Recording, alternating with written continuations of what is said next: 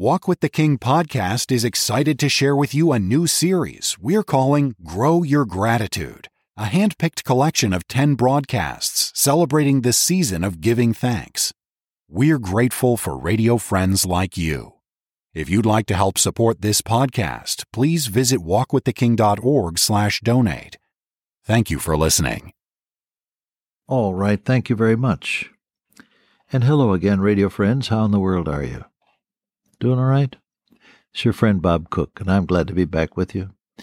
My heart goes out to some of you whom I know are going through trials just now, and I'm rejoicing with others of you who have written to me that God is doing great things for you. What I don't always realize, and you may join me in this concept, I think, what we don't always realize is that when we're going through the wringer and it's tough, God is probably doing more for us than when we're happy and everything's out coming up roses. The great lessons of life are learned under the pressures that God allows to come to us. So uh, I have to I have to learn, and maybe you can learn with me, to thank God for the pressures and the problems, so that He can demonstrate His power to answer prayer and to solve the problems and lift the burdens. Thanks be to God, which giveth us the victory through our Lord Jesus Christ. Paul says, Now thanks be unto God, which always causeth us to triumph in Christ, and maketh manifest by us the fragrance of his knowledge in every place. God wants you to be his perfume, and you get perfume by applying pressure. Something always to remember, isn't it? We're winding up our study in First Thessalonians, just sort of hitting the high spots once again. We've come to chapter 5, and I got down to about verse 11, I guess, uh, the last time we were together by way of radio. There are some particulars that will help you to be ready for the second coming. What are they? He says, Comfort yourselves and edify and then take care of those who labor among you and are over you in the Lord, and who admonish you, hold them very highly in love for their work's sake.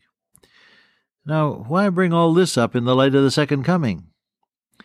Because if you want truly to be ready for your Lord's coming, there needs to be a lifestyle that is consistent with His will and His commands and His truth. Now, first of all, it's a personal application, which shows up in verse 11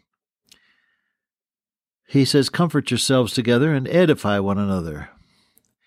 My relationship to the other saints around me, the Christians around me, is twofold. One, to be an encourager.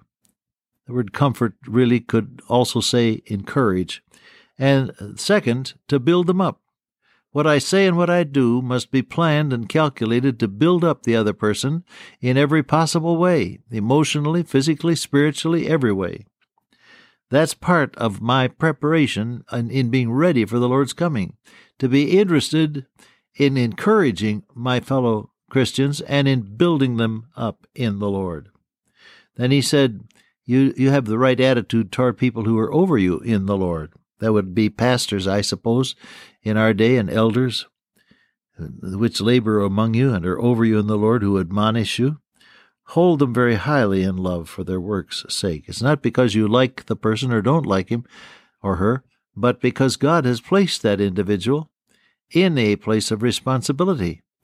And so eh, you and I need to be good followers as well as if, if the Lord has put us in a position of responsibility, good leaders. Now, uh, what else about this matter of, of, of, of a lifestyle that is consistent with my blessed hope that Christ is coming again. Well, he, he says, he gives us a, a number of very short admonitions. And I'll skip over to verse 16. Rejoice evermore. You can have joy in the midst of trials because joy is not happiness. Joy is that vast and ineffable sense of well being that comes when you're aware of God's presence and you're right with Him and in His will. Rejoice evermore. Pray without ceasing, that is, pray your way through the day. You can whisper a prayer without uttering a verbal word of any audible word of any kind. You can be in a prayerful spirit, a prayerful attitude. You can whisper a prayer before you tackle any particular job or uh, uh, situation.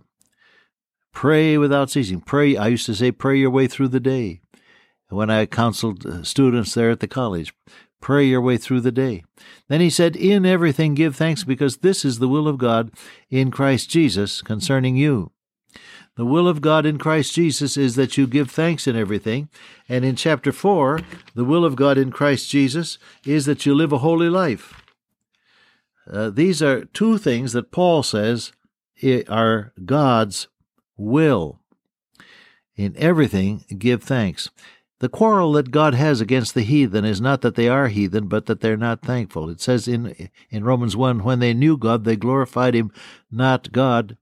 Neither were thankful. When they knew God, they glorified him not as God, neither were thankful, but became vain in their imaginations, and their foolish heart was doctrine, darkened, and professing themselves to be wise, they became fools, and so on. The quarrel of God with the heathen is not that they are heathen, but that knowing that there is a living God, they weren't thankful. Interesting, isn't it? Now, here you have it. This is the will of God concerning you. Give thanks. I'm really very grateful for my upbringing, both my father and my sister, who uh, joined in bringing up this little uh, strubly haired, motherless boy uh, in those early years, emphasized the importance of saying thank you. Please and thank you were part of the things that were almost, I would say, literally pounded into uh, my uh, young heart and mind. Appreciation, be thankful, appreciate things, notice things. Somebody gives you something or does something for you, be thankful. And so, in the years that that uh, followed, I've been counseling young people uh, in uh, in my work as pastor, and then in Youth for Christ for a great many years, and then in the college work for 23 years. I've always reminded them write a thank you note and uh, say thank you and be grateful.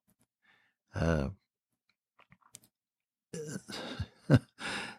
ungratitude, uh, I guess it's ingratitude, isn't it? I better use the right uh, prefix there. Ingratitude shows up so uh, clearly. Uh, a friend of mine who gives very generously to Christian work was remarking uh, the other day as I sat beside him at a family picnic. He was remarking on the fact that that a lot of people just expect him to to give and the, and never say thank you. And he mentioned one or two whose names really surprised me because they're quite well known in Christian work. Never a thank you, just uh, they expect it. Well, uh, he got a little put out with one of them because of that very fact, he said that he'd he'd given generously, but there never was a thank you, and uh, so uh, he just stopped. Now there came a letter. this is really funny. There came a letter addressed to him by name, personal letter, and said, "Dear so and so," said, "I want to thank you for what you used to do for me." Signed, your friend in Christ. Well, you know, gratitude. In everything, give thanks. Thankfulness for the things people do, but go a little farther, of course, and it's thankfulness to God for what He's doing.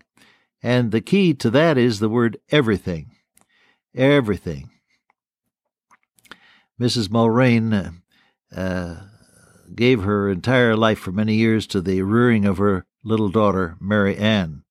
Mary Ann never achieved a height of more than about three feet six inches, something like that. Her body stopped growing at a given point, but she had a brilliant mind and went on, after graduating from the college, went on and got her doctorate and taught English literature for some time before she passed away. But there are many memories there, I'm sure, in that mother's heart, and now and again she shares one of them with me. She said that on one occasion uh, they were in an area, uh, someplace in uh, in uh, the eastern states here, New England or wherever it was, where there was a hurricane and the wind was blowing and things were breaking and uh, trees were being toppled and all of that. They were in a comparatively safe place, but they were in the middle of the storm, and so they had some prayer. And now here's this uh, this this mind that's so brilliant and a heart that's so warm toward God, praying, and uh, thanking God for so many different things, and finally ending the prayer. Mary Ann said, And thank you, Lord, for the hurricane. Well, I think sometimes we neglect to thank our God for the storms of life. It's so human. I know I've done it. It's so human to complain, say, God, why are you doing this to me? Uh, why, why this now? And of course, the unspoken part of that question is when I'm such a nice guy. We think we don't really deserve. Well, just remind yourself that if you and I got what we deserve, we wouldn't be here. We'd be an eternity lost without God and without hope. Don't ask God for what you deserve, because His grace is giving you what you don't deserve. Grace is an acronym that can be rendered God's riches at Christ's expense. You can have God's rich blessing because Jesus bought it for you at Calvary when he shed his precious blood on the cross. In everything give thanks. Yes, thanks for the hurricane. Thanks for the hurricane. You know, uh, I suppose that takes some doing. But it's not a matter of temperament, nor indeed a matter of your circumstances. It's a matter of will. Read the Psalms and find how often the psalmist says, I will praise thee. I will give thanks to thee. I will love thee. See, it's a matter of will.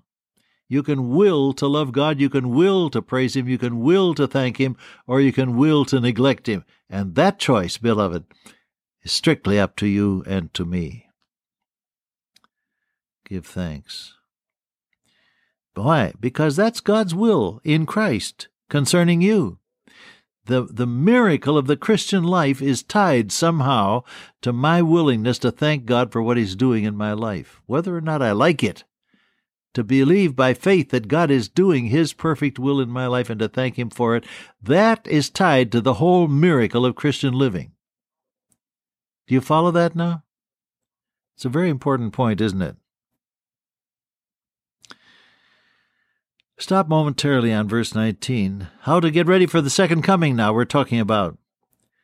Thankfulness, yes. What else? Quench not the Spirit. Don't throw cold water on the flame of the Spirit of God in your life. See, unsaved people resist and blaspheme the Holy Spirit. Saved people can grieve and quench the Holy Spirit. Read Ephesians chapter 4 for things that grieve the Spirit stealing and lying and anger and bitterness and clamor and so on, and unforgiveness. You can grieve the blessed Spirit of God who dwells within the believer. But he says, don't quench the spirit. Now, quench is something that, that a verb that is used in terms of putting out a fire. Don't throw cold water on the fire of the Holy Spirit of God and turn away from his guiding and his leadings and his promptings. Instead, become sensitive. If you want to be ready for the second coming, become sensitive to the guidance of the Holy Spirit of God in your life, so that should our Lord Jesus appear at any moment, you will be found obeying what the Spirit of God has whispered to your heart. Dear Father, today help us to be ready always for the Lord Jesus to come back again. I pray in His name, Amen. Till I meet you once again by way of radio, walk with the King today and be a blessing.